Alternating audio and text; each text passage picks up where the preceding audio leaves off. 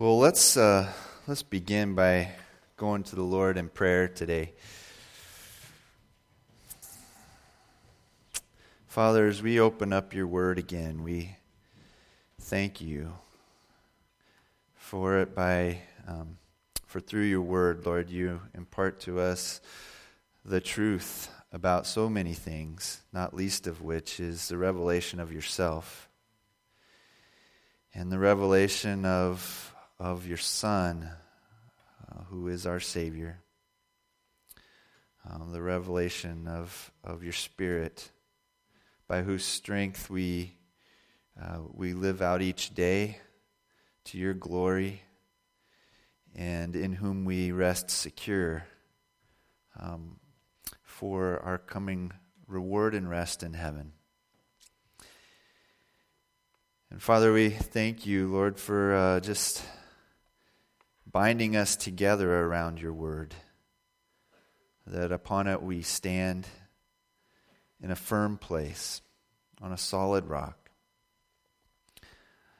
And we ask that you would open it to us this morning, that our hearts, our souls, our minds would be a fertile place for the seed of, of your word to be sown today.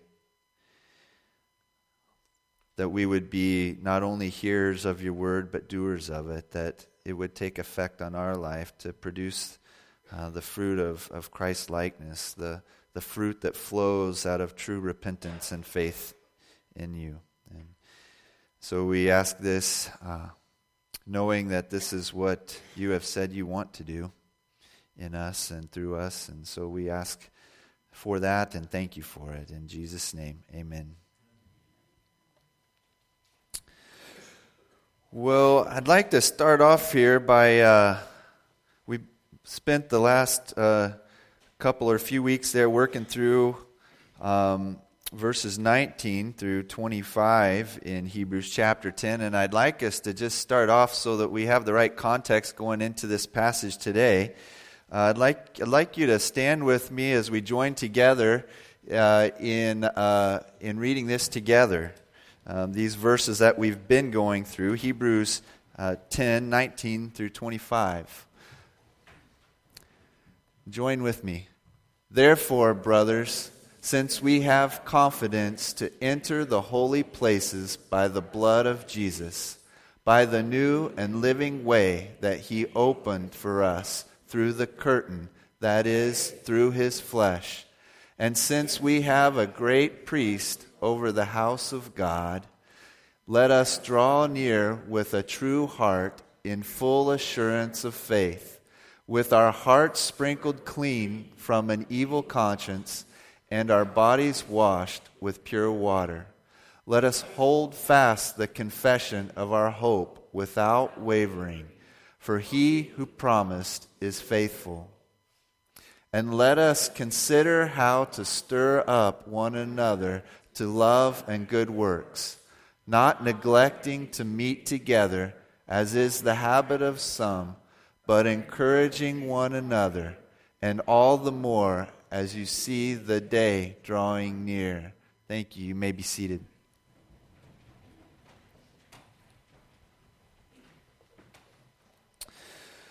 Last last week we looked at uh, the tail end of, of our passage about uh, considering how to stir up one another to love and good works, not neglecting to meet together, as is the habit of some, but encouraging one another, and all the more as you see the day drawing near. The day is drawing near.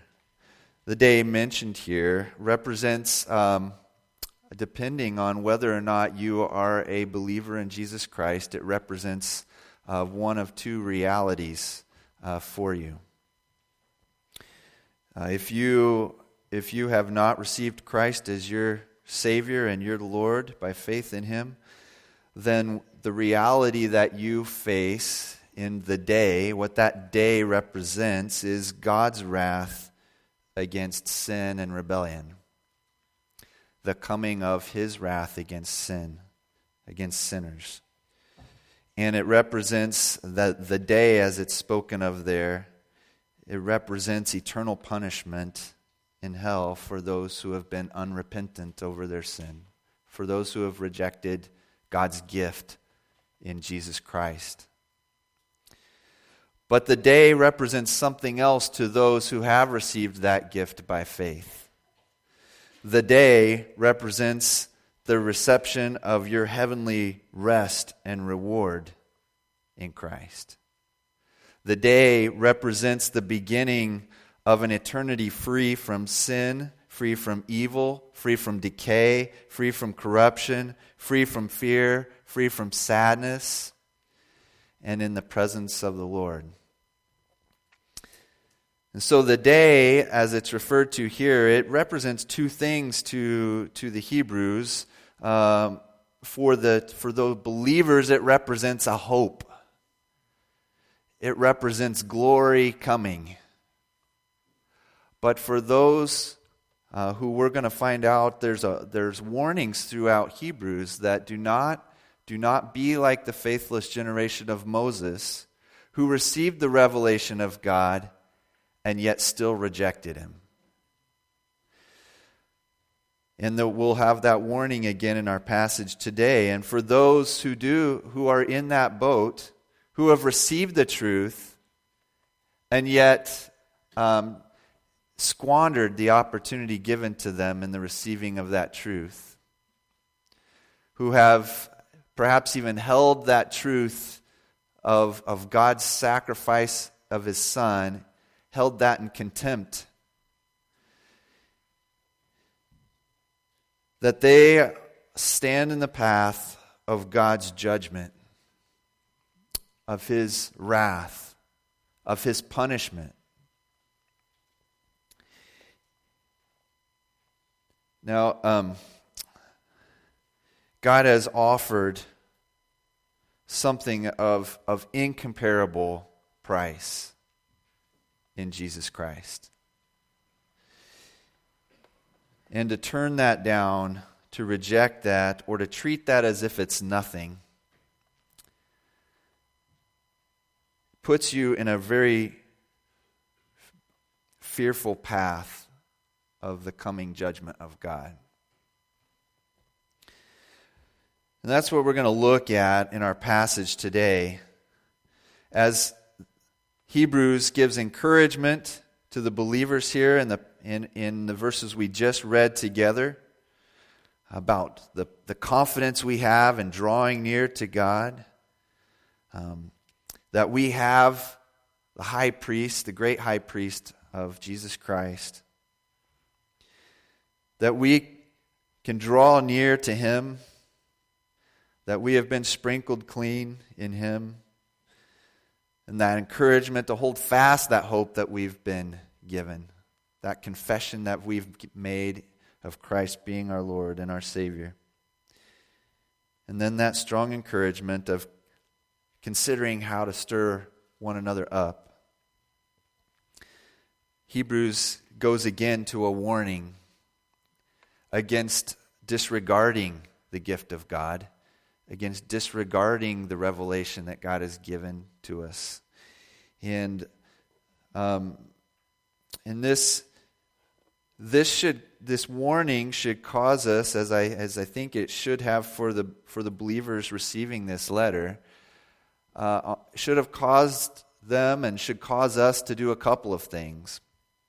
One, to take stock of ourselves to do some real self evaluation, to, to, uh, to analyze our own heart as to whether or not we have embraced Christ Jesus as Lord and Savior, receiving His forgiveness through His sacrifice, or whether we are holding Him at arm's length or ignoring Him altogether, rejecting Him in our heart. And that would be the first thing I think that we should consider. And the second one is this if you judge yourself as having, uh, as believing in Christ, as holding tightly to that sacrifice by faith, then to consider others who still stand in the path of God's judgment.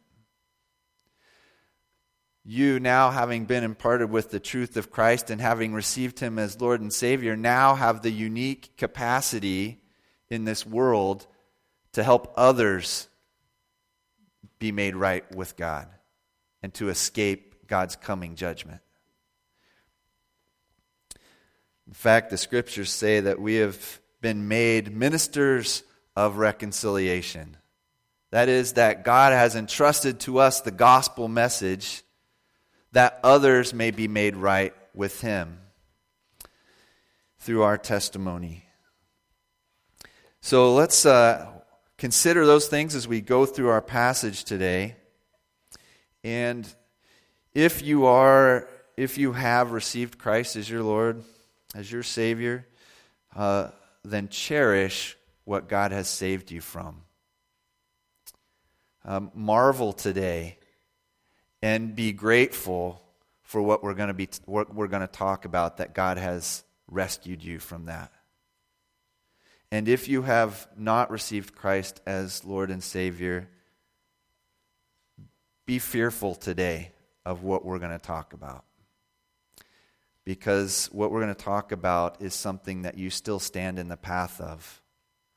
And God's judgment is unavoidable. So let's, let's look at verse 26, chapter 10, verse 26. For if we go on sinning deliberately after receiving the knowledge of the truth, there, is, there no longer remains a sacrifice for sins, but a fearful expectation of judgment and a fury of fire that will consume the adversaries. Anyone who has set aside the law of Moses dies without mercy on the evidence of two or three witnesses. How much worse punishment, do you think, will be deserved by the one who has trampled underfoot the Son of God and has profaned the blood of the covenant by which he was sanctified and has outraged the Spirit of grace? For we know him who said, Vengeance is mine, I will repay. And again, the Lord will judge his people. It is a fearful thing to fall into the hands of the living God.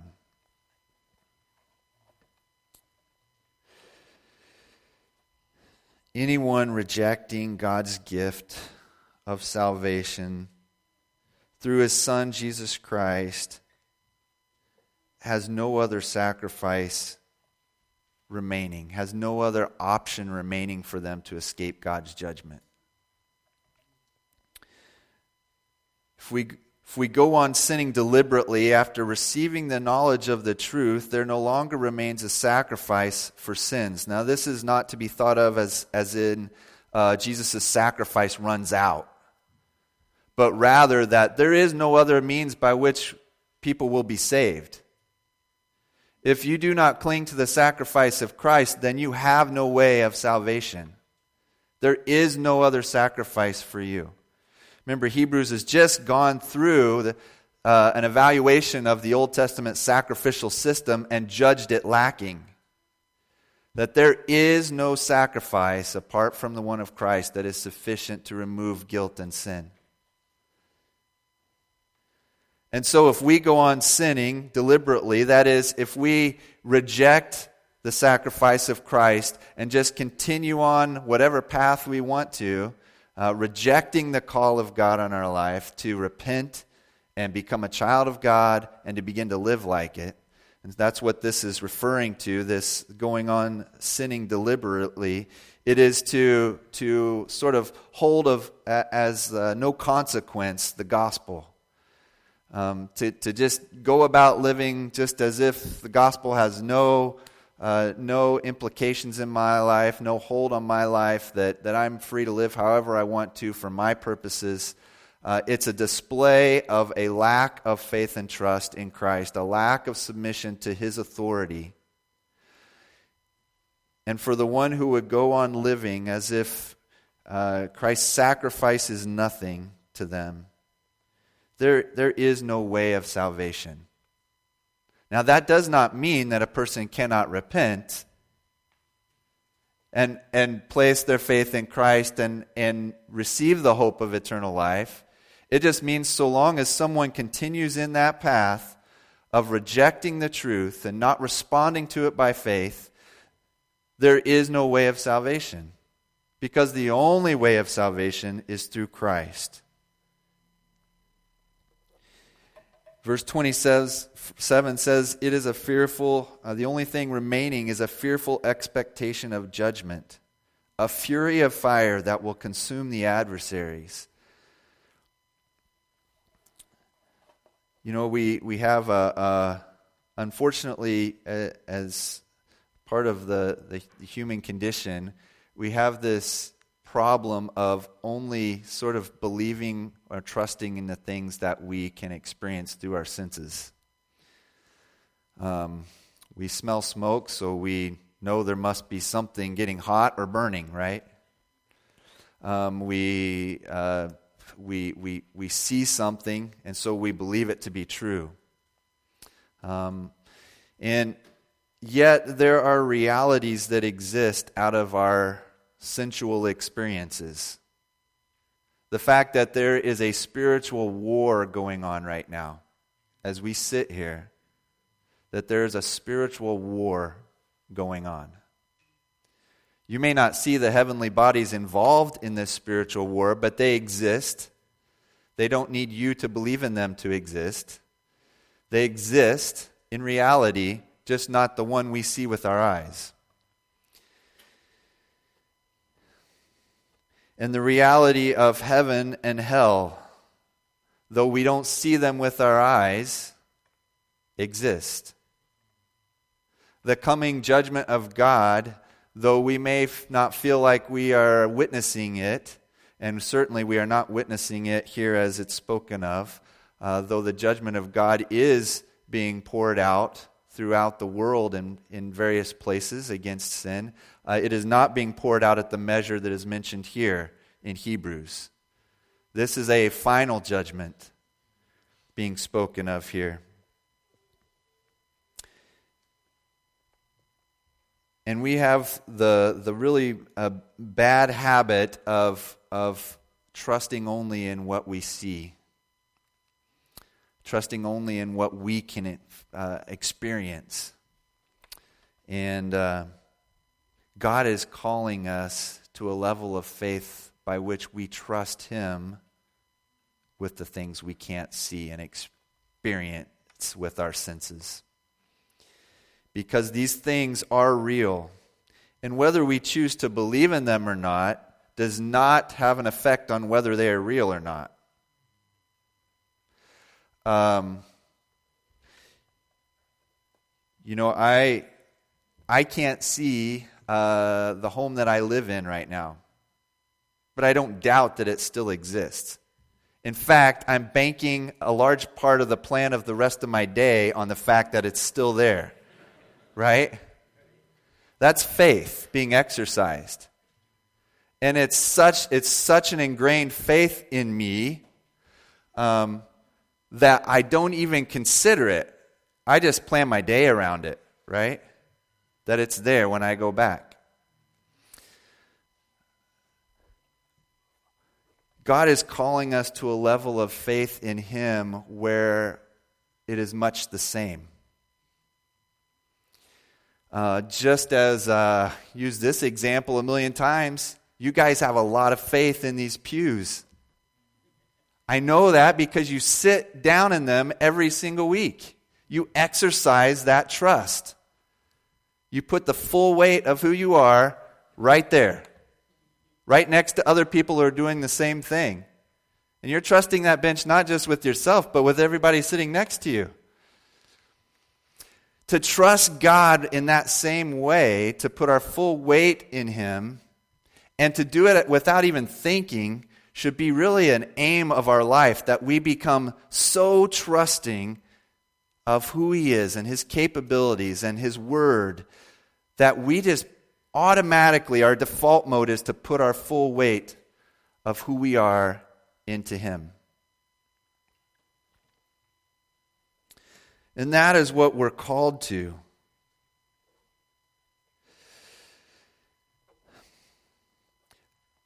which requires us to move beyond trusting just in the things that we touch, smell, see, hear. taste. In fact, Hebrews 11 starts out with Now faith is the assurance of things hoped for, the conviction of things not seen. Um, and so the way that we express this, that this, uh, the reality of God, the reality of the things that we can't see, is by the way we put our lives, we entrust our lives into Him, into His hands. And we make big decisions in our life.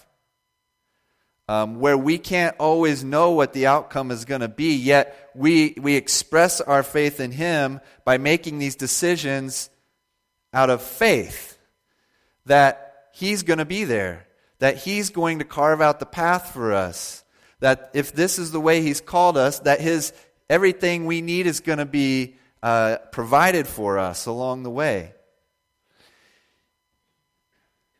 Uh, much of the uh, part, part of the Christian life, certainly, is measuring up the cost and benefit. So, as we come to a point of receiving Christ, we measure out the cost and the benefit. Uh, receiving Christ will cost me what, and it will gain me what? And as believers, we have weighed out that cost and we have judged whatever I have to, whatever this is going to cost me, the benefit, it far exceeds the cost. But there is a lot of the Christian life that is, uh, we're not able to count all the cost yet ahead of time. We don't know what it's going to cost us. And we don't know what the outcome is going to be. And with that, we trust God as we move forward. That we walk by faith and not by sight that we can't do all the accounting ahead of time. You know, we have a building project. Ideally, what we want to do is, right, sit down and go, it's going to cost this and this and this and this. We weigh out the costs, and then we decide, do we want to do it, right? But with the Christian life, a lot of it is, is we don't get to just go line item and figure out what it's going to cost us and what, what, what twists and turns are going to be along the way. We walk it by faith And chapter 11 is really gets into the depths of that. The examples of people who have lived that way. But the reality of God's judgment is every bit as real and every bit on its way, whether we see it coming or not.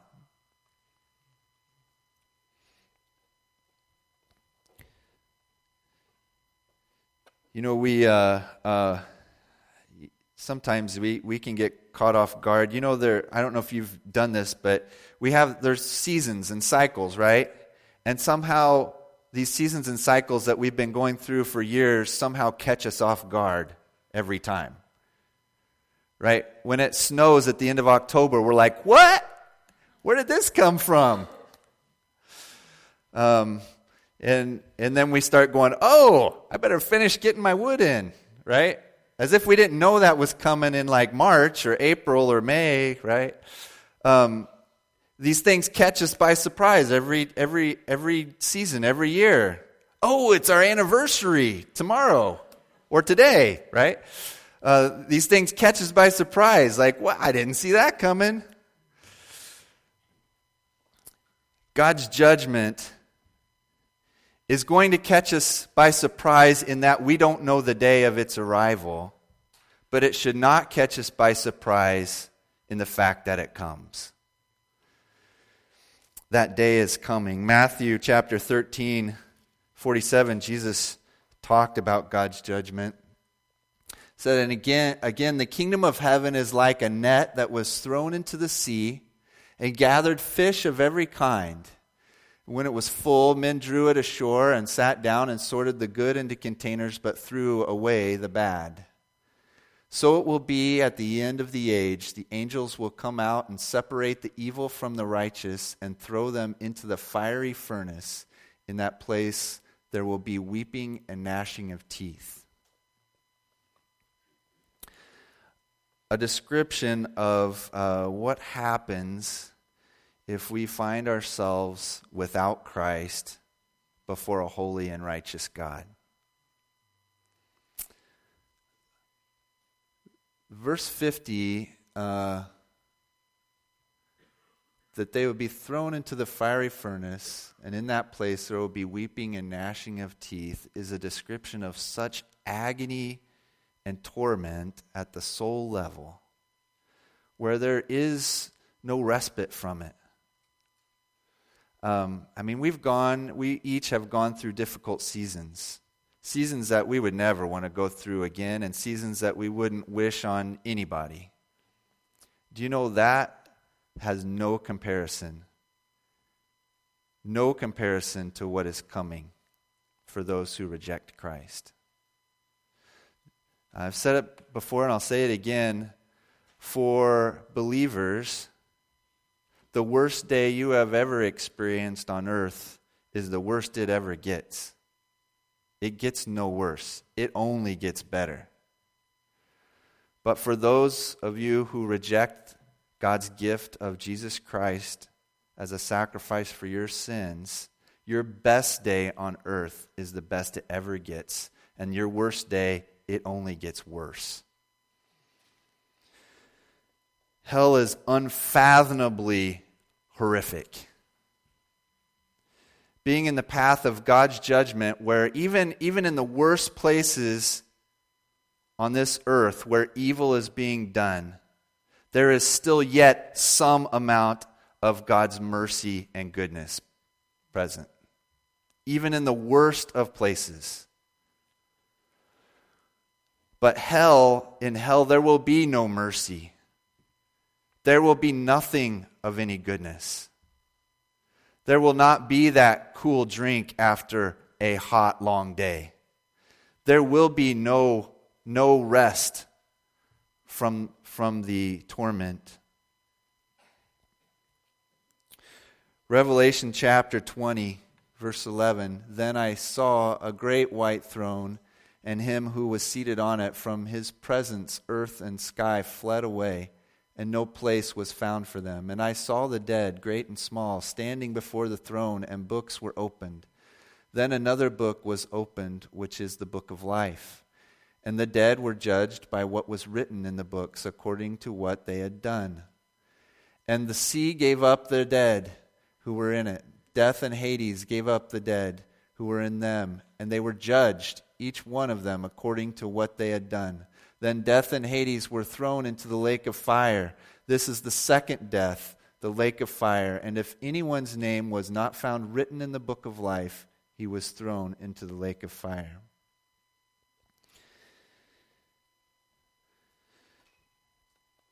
I remember as a young person um, being uh, read these this passage and it shook me to the core.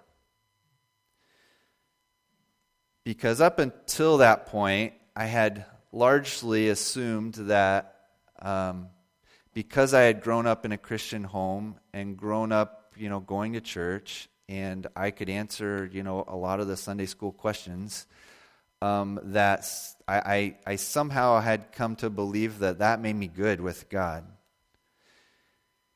And then I was presented with this. And it made me want to know for certain that I was good with God and not just bank on it. I did not want to get to the end of my days and have the surprise waiting for me that I had rejected Christ in my heart and not received the gift of salvation, and that now I stood in the wake of God's judgment forever. But I wanted to I wanted to know like like like the apostle John says in First John, I wanted to know that I belonged to him. I wanted to know that I had eternal life. I wanted to know that I was a child of God. And that put me on a, a path of, of really searching out the Word of God and, and, and asking others about what it takes to be right with God because I, I was terrified that this is where I was going. And apart from Christ, we should be terrified of that. Now, we can sit here and we can try and block it out of our mind as if that day's never coming. But please listen, it's coming. It is coming. It is one of the surest things that you can count on the coming of God's judgment. It is coming, and it is coming for each one of us. And there is only one way of escaping God's judgment and punishment, and that is His Son, Jesus Christ. So if you're hearing me today, today is the day of salvation. Today is the day where you wake up and you give your life to Christ. Where you no longer hit the cruise control button and just coast because it's out of sight, out of mind. Listen, it's coming. Like your next birthday, right? If you keep drawing breath, it's coming. You can count on that. God's judgment is coming. And it is not something to make light of. It is going to be a horrific, horrific day for many, many people. I hope not for you. And the only way of escaping God's judgment Receiving forgiveness, receiving eternal life is by believing in Jesus Christ. So that we don't, aren't just looking at the fearful expectation of judgment and a fire, fury of fire that will consume us. John 14, 6, Jesus says, I am the way and the truth and the life. No one comes to the Father except through me. There is but one way, and it is through Jesus Christ. Again, in Acts chapter 4, verse 12. And there is salvation in no one else, for there is no other name under heaven given among men by which we must be saved.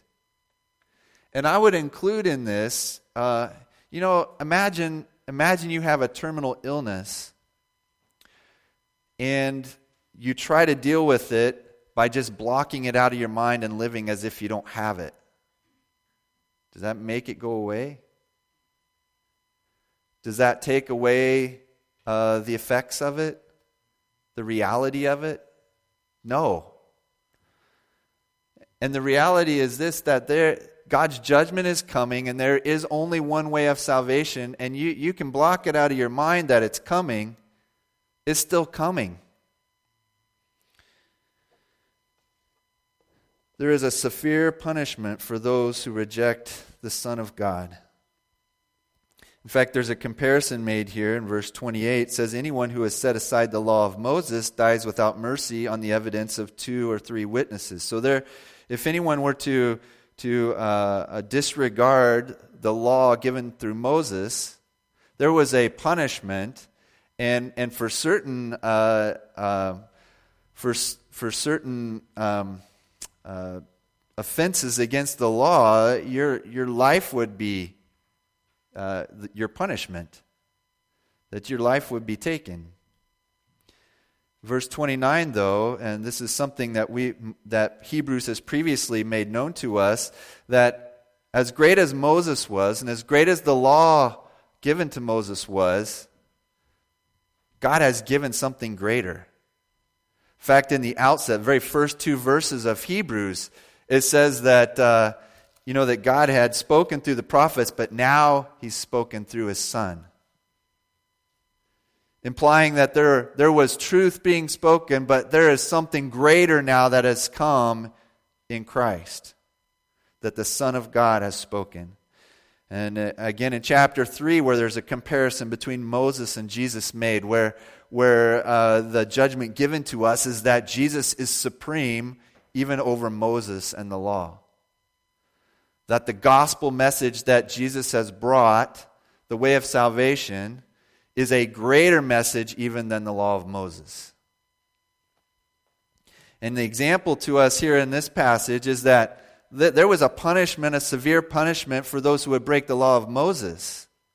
So, by way of comparison, if Jesus is greater and the message Jesus brings is greater than Moses and the law of Moses, then what is it going to be like for those who reject his message? How much worse, it says in verse 29, how much worse punishment do you think will be deserved? And that's, uh, don't miss that word, be deserved by the one who has trampled underfoot the Son of God and has profaned the blood of the covenant by which he was sanctified and has outraged the Spirit of grace.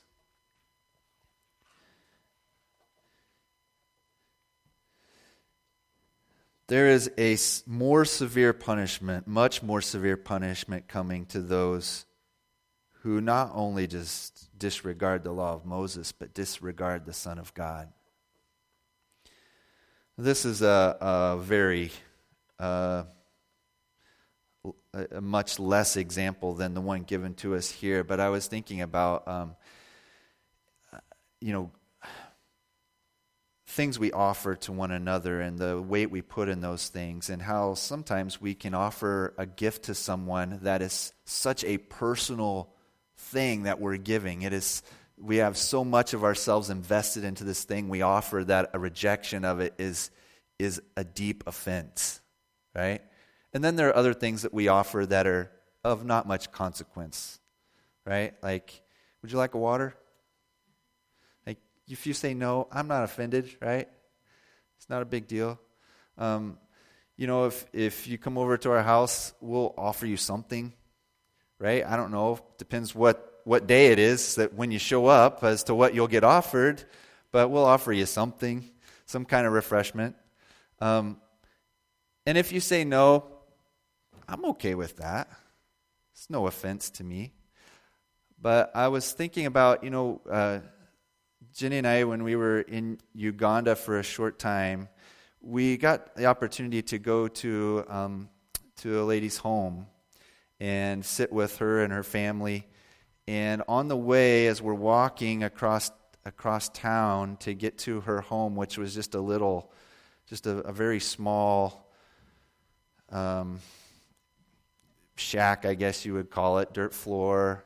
Um, I can't remember how many people were living in there, but it was way more than the space was meant to accommodate. And um, and living right next door to a lot of other people doing living the same way cooking on a little fire right outside their, their front door. Um, and on the way home, she spent what very little money she had to buy food to cook and offer to us when we got to her home. So we're walking with her to her home, and she's stopping along the way and buying food that she's going to prepare for us uh, to eat that day when we're her guests at her home. And it was one of the most humiliating things I've ever been through um, in, in, in a good way. But um, was, uh, you know, we sat down in their home and the daughter was preparing the meal outside. And, and then the meal was prepared and they set two giant plates. We're sitting on a little couch with, I think there was a little table in front of us, but they offered these two giant plates of food to us and we're sitting across from the lady and her children, who I don't know if they'd had anything to eat that day. And they all sat there wanting us to eat the food on the plates. To reject a gift like that is a slap in the face. So you come over to my house and I offer you a snack or some water it's not that big a deal. But this woman who gave her last bit of money that she earned in a very difficult way, and to offer this gift to us meant she was depriving her own children of food that day. To reject that gift was to reject that whole relationship entirely. So we sat and we ate, every bite having a hard time to slide down. And um, I think we, we got to the point where we said, oh, we just couldn't eat anymore. you know, we're so full, and, and the kids were very happy to, to clean it up, but um, I'll, I'll never forget that gift that she offered to us. Well, as special as that was, God has offered to us his very son. And to reject that gift, it's not like God's just saying, hey, if you want to come aboard, come on. No, this is far more serious than that.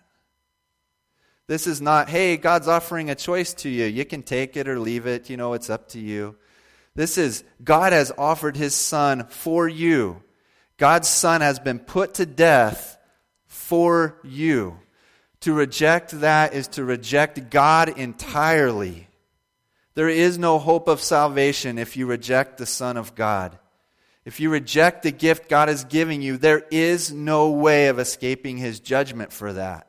It is a deeply personal offense against a holy and righteous God to reject his son. Whether you reject it by saying, I want to have nothing to do with him, or whether you reject him by just being indifferent to him. Either way, it is an, an absolute insult to a holy and righteous God to reject this gift that he has given you.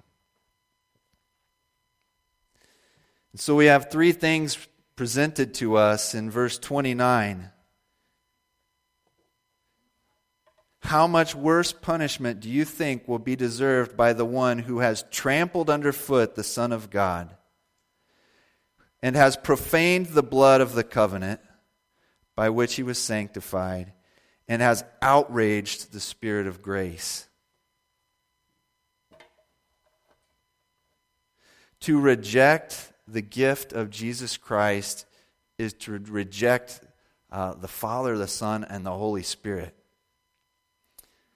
The gift of the Father of His Son, the spent blood of Jesus Christ, the Son of God who gave Himself for you and I, and the Holy Spirit who is ever calling us to repentance and, and faith in Christ. Convicting us of our sin and pointing us towards Christ.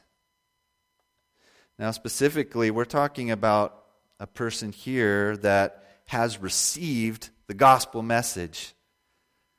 They have received this knowledge that God's judgment is coming. They have received, like you are today, received this, this truth that God's judgment is coming and that those who are unrepentant and denying of Christ uh, stand in the path of that judgment and have received the truth that God has given His Son for you to rescue you out of that path of judgment, and yet you sit and reject it. You are trampling underfoot God's very own Son. You are profaning the blood that was spilled on the cross and you are outraging the Spirit of grace. Those are some pretty, ex- that's some pretty extreme language. Because there is no greater sin ever committed than the one where you reject the Son of God. There is no coming back from that. If you are unrepentant in rejecting the Son of God, that you have placed yourself in a terrible path of God's judgment.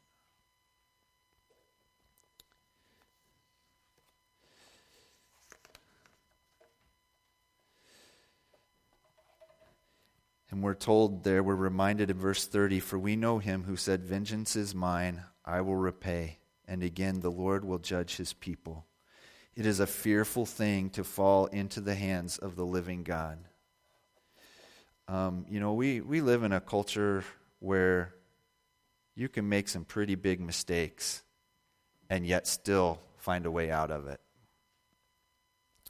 Um, in fact, just a lot of situations where unfortunately you can do some pretty heinous evils and still find a way out of it, receiving the full and just punishment for that.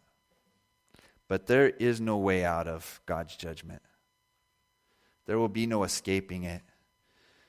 There's no clause that you can appeal to in the law, there's no loophole, um, there's no escape hatch. When God's judgment comes, it comes complete.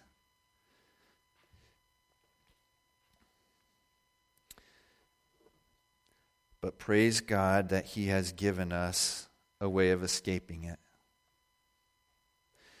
In fact, um, we're not, I'm not going to go full into it, but this little this paragraph that we're in today, it was one more one more uh, reminder and warning, and then goes back to verse 32. But recall the former days when, after you were enlightened, you endured a hard struggle with suffering, sometimes being publicly exposed to reproach and affliction, and sometimes being partners with those so treated. For you had compassion on those in prison and you joyfully accepted the plundering of your property, since you knew that you yourselves had a better possession and an abiding one. And so Hebrews reminds them, but that's not you. You've been rescued out of that. And praise God for that. John chapter 3, verse 16. Um, look it up with me, actually. John chapter 3.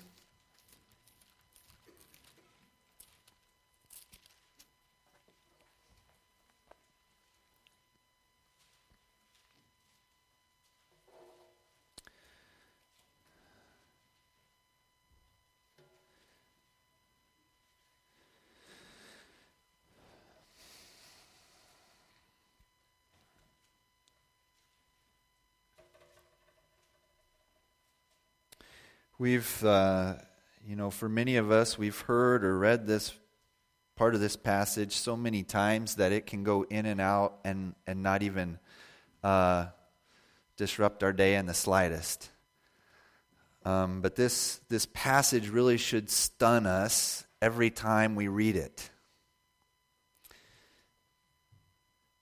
It should make us pause um, whatever we're doing when we hear it. For God so loved the world that he gave his only Son, that whoever believes in him should not perish, but have eternal life. For God did not send his Son into the world to condemn the world, but in order that the world might be saved through him. Whoever believes in him is not condemned, but whoever does not believe is condemned already because he has not believed in the name of the only Son of God. And this is the judgment. The, the light has come into the world, and people loved darkness rather than the light because their works were evil.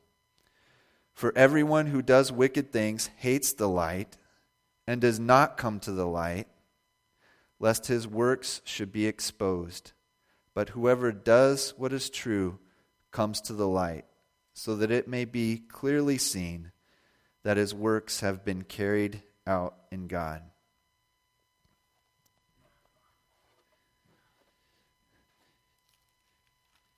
If you have uh, not believed and received Christ yet, there is a familiarity to, to your pattern of, of living in a, in a selfish and a way that's against God.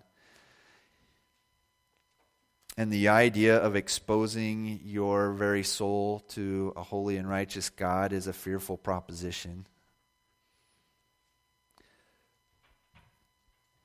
But take comfort in knowing that God did not even spare his son in order to save you. If you come to God repentant and brokenhearted over your sin and appeal to Him to make you a child of God through the blood of Christ, He will not turn you away.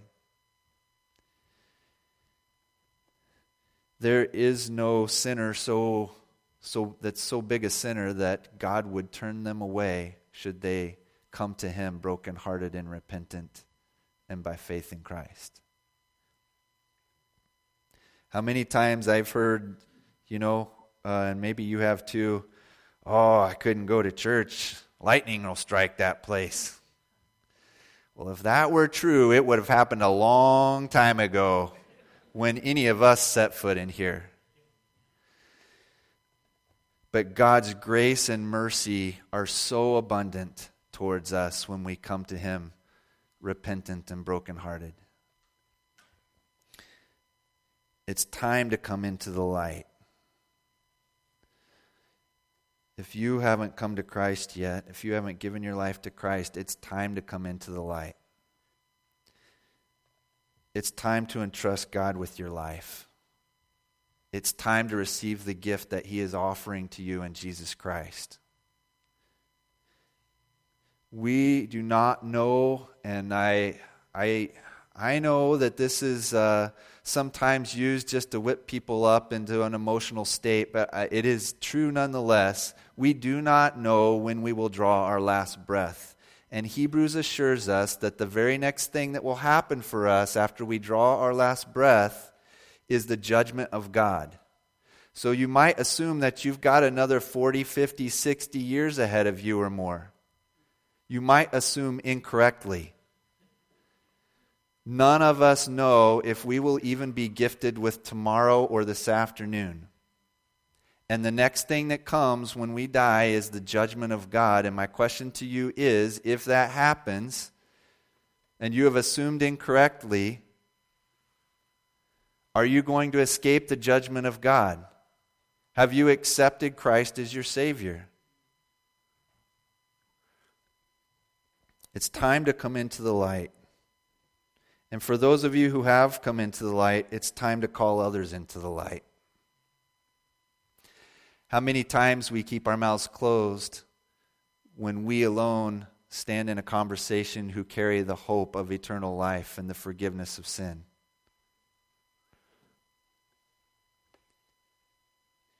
How many opportunities we squander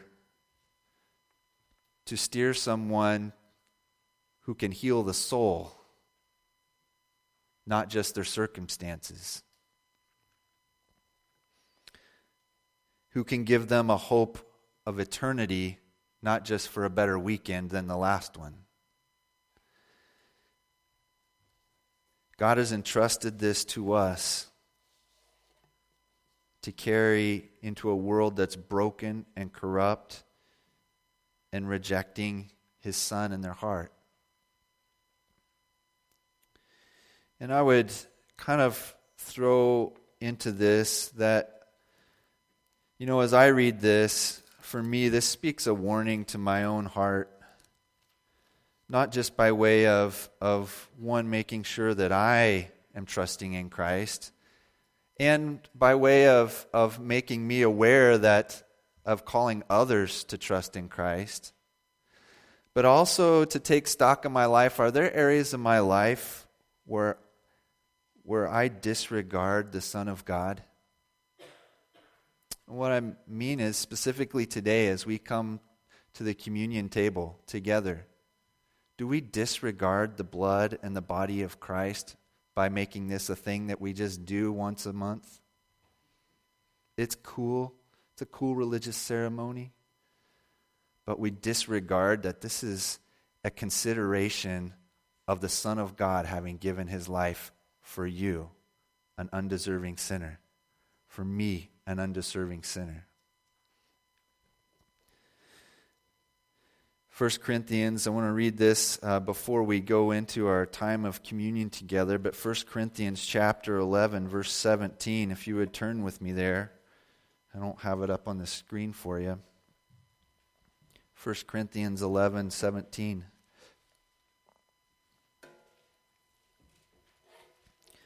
That in our worship, having now become believers in Christ, that we root out every place in our life and in our worship that disregards the Son of God. That, that um, doesn't hold him in the highest place of glory and esteem in our heart. 1 Corinthians chapter 11, Paul writes to the Corinthian church, But in the following instructions I do not commend you, Because when you come together, it is not for the better, but for the worse. For in the first place, when you come together as a church, I hear that there are divisions among you. And I believe it in part, for there must be factions among you in order that those who are genuine among you may be recognized. When you come together, it is not the Lord's Supper that you, that you eat. For in eating, each one goes ahead with his own meal. One goes hungry, another gets drunk. What? Do you not have houses to eat and drink in? Or do you, or you do, do you despise the church of God and humiliate those who have nothing? What shall I say to you? Shall I commend you in this? No, I will not. For I received from the Lord what I also delivered to you that the Lord Jesus, on the night when he was betrayed, took bread. And when he had given thanks, he broke it and said, This is my body, which is for you. Do this in remembrance of me. In the same way, also he took the cup after supper, saying, This cup is the new covenant in my blood. Do this as often as you drink it in remembrance of me. For as often as you eat this bread and drink the cup, you proclaim the Lord's death until he comes. Whoever therefore eats the bread or drinks the cup of the Lord in an unworthy manner will be guilty concerning the body and blood of the Lord. Let a person examine himself then, and so eat of the bread and drink of the cup. For anyone who eats and drinks without discerning the body eats and drinks judgment on himself. That is why many of you are weak and ill, and some have died. But if we judged ourselves truly, we would not be judged. But when we are judged by the Lord, we are disciplined, so that we may not be condemned along with the world. So then, my brothers, when you come together to eat, wait for one another. If anyone is hungry, let him eat at home, so that when you come together, it will not be for judgment. About the other things, I will give directions when I come. Paul was deeply concerned about about the Corinthian church, the fellowship of believers there, holding the body and the blood of Christ uh, with, with contempt or indifference. And so, as we approach our time of communion together, let us not make that mistake, but to examine ourselves before God to consider the body and blood of Christ that was given for us, to approach this time with such gratefulness in our heart that God would spare not even his Son in order to rescue us, to make us children of God through faith in his Son, Jesus Christ. And if you're a believer in Jesus Christ, it doesn't much matter um, whether you grew up in this denomination or that denomination, or whether no denomination at all or no church at all, if you are a believer in Jesus Christ, this is why we do this to remember the sacrifice of Jesus Christ together, to give thanks to God for it, and to rejoice in that God has spared us his judgment through the sacrifice of his Son. And if you are in agreement with that today, we invite you to participate with us as we receive communion together. So we're gonna, um, I'm gonna pray, and and then I'm gonna invite you as uh, music's played um, to make your way to one of three stations. There's one back there, one over there, and one here. To take the bread and the and the juice back to your seat, and then we'll receive it all together. Father, we thank you for your great mercy that you have poured out on us for giving us this, your Son to save us, to give us a future and a hope that we do not deserve and we could not earn, to rescue us from a judgment that is coming against all people.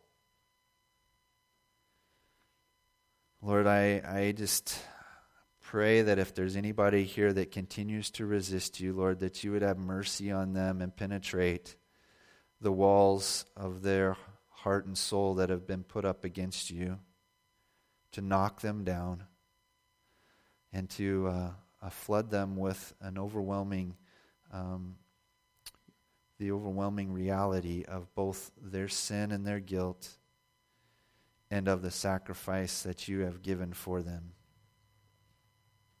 That they would give their whole life to you. Lord, we come to this time with such gratefulness, Lord, knowing that we can never do what you have done, nor could we ever be worthy of it. But you have given your Son for us. And let us never, in any place in our heart and mind, hold this gift in contempt or in any kind of disregard at any level, but always to esteem it so highly. For there is no other name by which we must be saved. There is no other sacrifice for sinners. And so we come to this grateful and repentant. In the name of Jesus Christ, our Lord and Savior. Amen.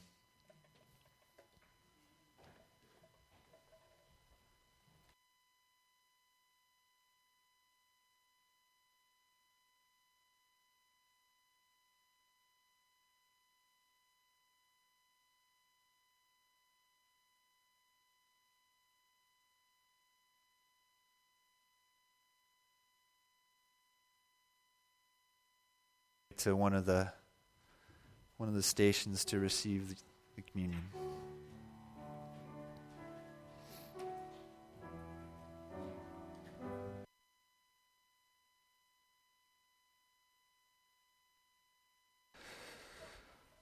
Well, indeed, church, uh, was going to read a little passage of scripture here to close it out, but um, but I'm kind of compelled to uh, do something slightly different today that we don't normally do, and that is uh, Has God blessed us with His Son? I think it's entirely appropriate for us in light of the, uh, the reality that we stand apart from Christ, we stand as sinners in the path of God's oncoming judgment, and that we have no escaping it unless God sends his son for us, which he did. And because of that great gift, which is the greatest gift that we will ever receive, it is incomparable to anything else. I think it is, uh, I think it is uh, entirely appropriate for us to just give verbal expression to how grateful we are to our Father in heaven. Would you agree? So let's make some noise to say thank you. Just hoot, holler, say amen, clap, thank God, praise God. Holy smokes, we're going Pentecostal. Hey, you guys have every reason to celebrate if you are believers in the Lord Jesus Christ. He has done something incomparable for you. Rejoice in that. Give thanks for that. Don't let it be lost on you for even one second of one day. Amen.